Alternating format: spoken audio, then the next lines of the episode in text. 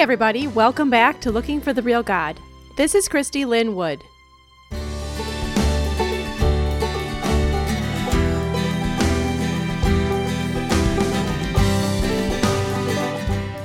As we continue our series on church, today we're going to be talking about when to leave your church. Three different valid reasons.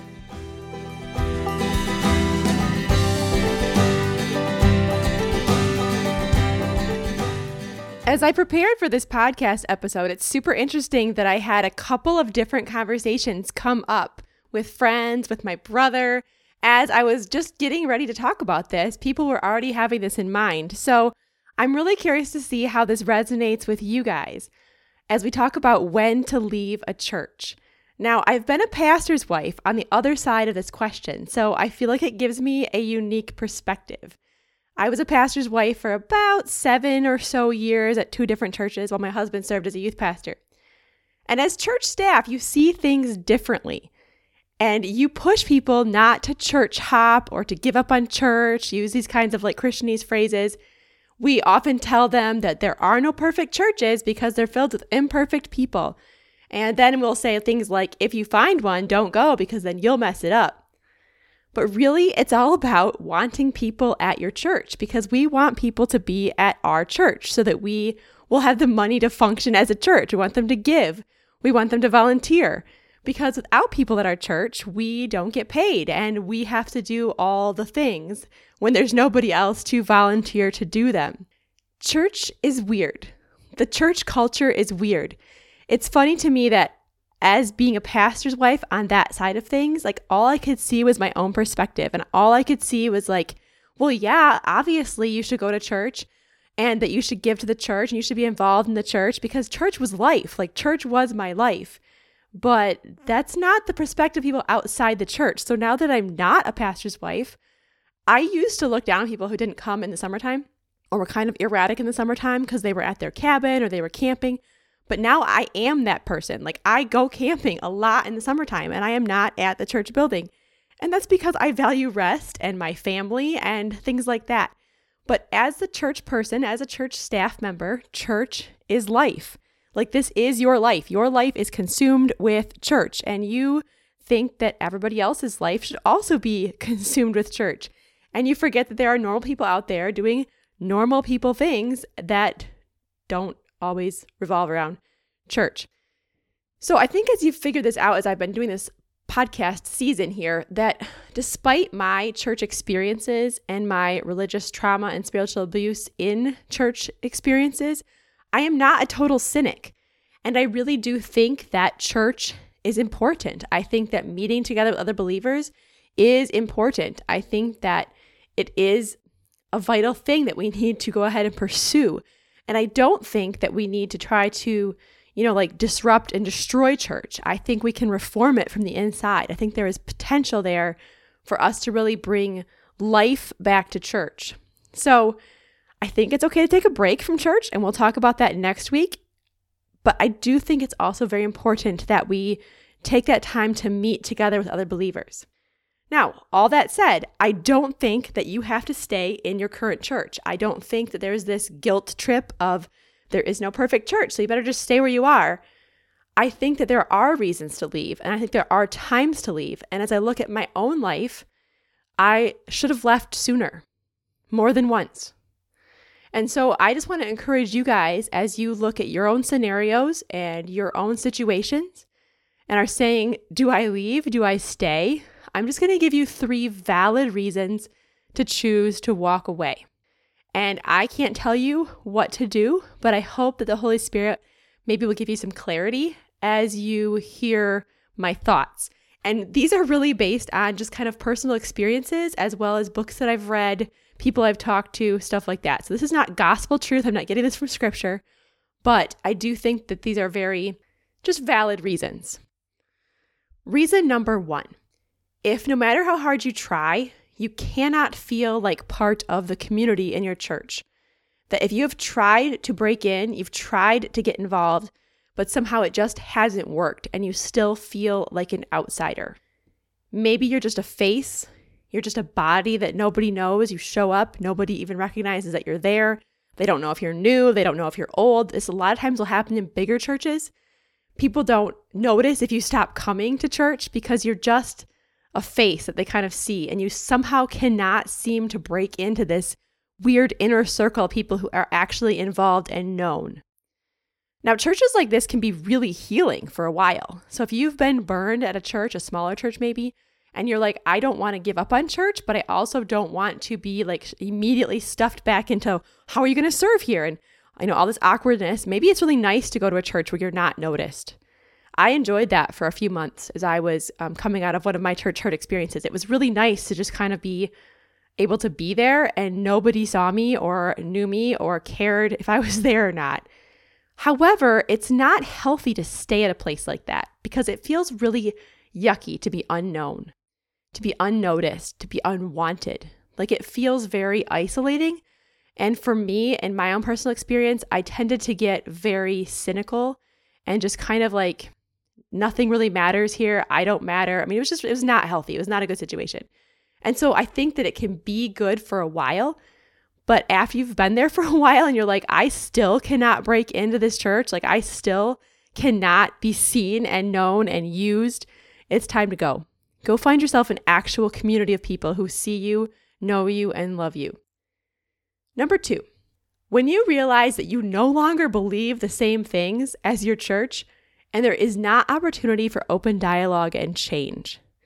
Now, I think it's really important to understand that we can have differences of opinions.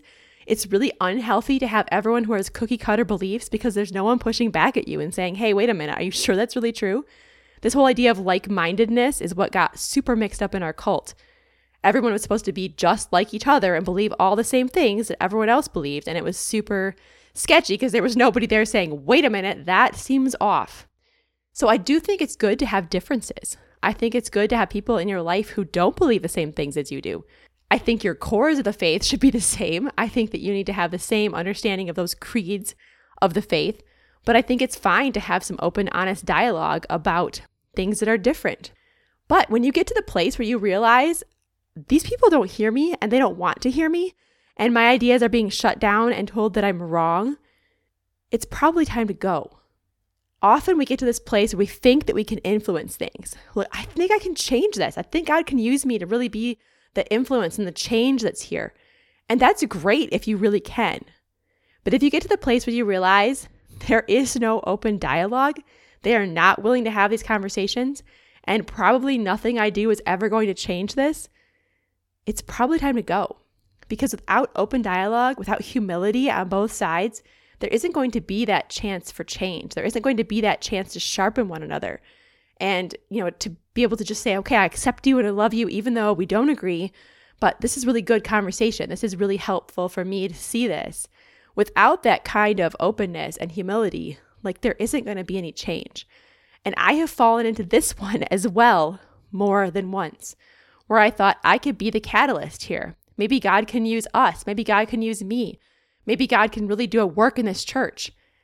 And it was just, there was too much stubbornness. There was too much of a wall. It was not going to happen. And I was still the outside person looking in. And they were saying, Nope, you're wrong. You're wrong. You're wrong. Nope, you're still wrong.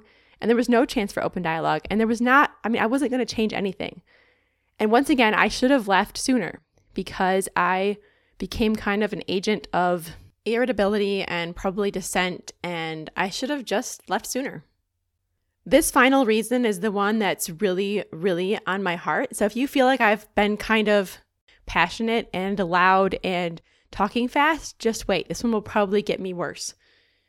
When the leadership or pastor or culture of your church is toxic, please leave. Here's the thing, guys abusive leaders will rarely be removed from their place of power because they surround themselves with yes men. They surround themselves with people who will just roll over and let them do whatever they want. They do this on purpose. They do not want accountability. They do not want anyone telling them what they can and cannot do. And so they are very good, very good at surrounding themselves with people who will not hold them accountable. And so the chances of getting your abusive and toxic leader removed are very small. Not to mention, they are very good at manipulating people and at calling people gossips and slanderers when they try to tell the truth. And so I just I just don't see a whole lot of situations where people actually get removed. And that drives me bananas because these are the people that are ruining churches and ruining people's lives and spiritually abusing people and causing religious trauma and all kinds of stuff like that. And yet they are the ones that seem to be just rooted in their churches and in their church communities. And there is no way to get rid of them. Guess what? They might not leave, but you can. I wish more and more of us would just stand up and leave these toxic environments and be honest about why we're leaving. And yes, we'll be called gossips. Yes, we'll be told that we're slandering. However, we're telling truth. And truth is different than gossip. Truth is saying, this is what happened. This is why I'm leaving. This is what was said. This is what was done. Gossip has a whole different mentality behind it and a whole different like attitude. Like you're trying to undermine or destroy somebody, you're twisting things, you're making it seem like it's bigger than it really is. Like it's a whole different attitude. Truth telling is just being honest about what happened. This is what happened to me, and therefore I am gone. Guys, if the church would just stand up to these caustic, toxic, horrible leaders that we have, unfortunately, within the walls of our church buildings, they would no longer have an audience. They would not have power. They would not have money if their church just left.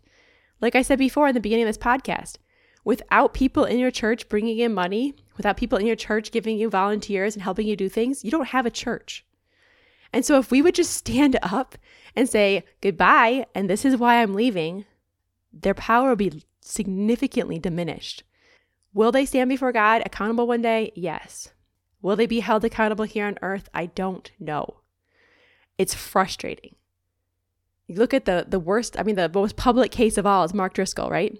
And he basically destroyed thousands of people, but just skipped town, completely avoided accountability, and started a new church where he's still on Twitter, he's still speaking whatever he used to speak, he's still saying these ridiculous things. I engaged him for a while there. Well, he never engaged me back, but I was responding to some of his stuff he was saying on deconstruction a couple weeks ago. And, you know, he's still doing everything he's done. He's still being the same abusive person that he was. And I know more local situations where it's not like it ever ended, but we can end it. The sheep can stand up and say no. And I think that we are too afraid. I think we are too afraid of rocking the boat. We have been too conditioned to just accept quote unquote authority, even if it's abusive. That's not authority, that's power. True authority is what Jesus had. He was just living a life so genuine, people wanted to follow him. Power is not the same thing. But we are afraid of rocking the boat.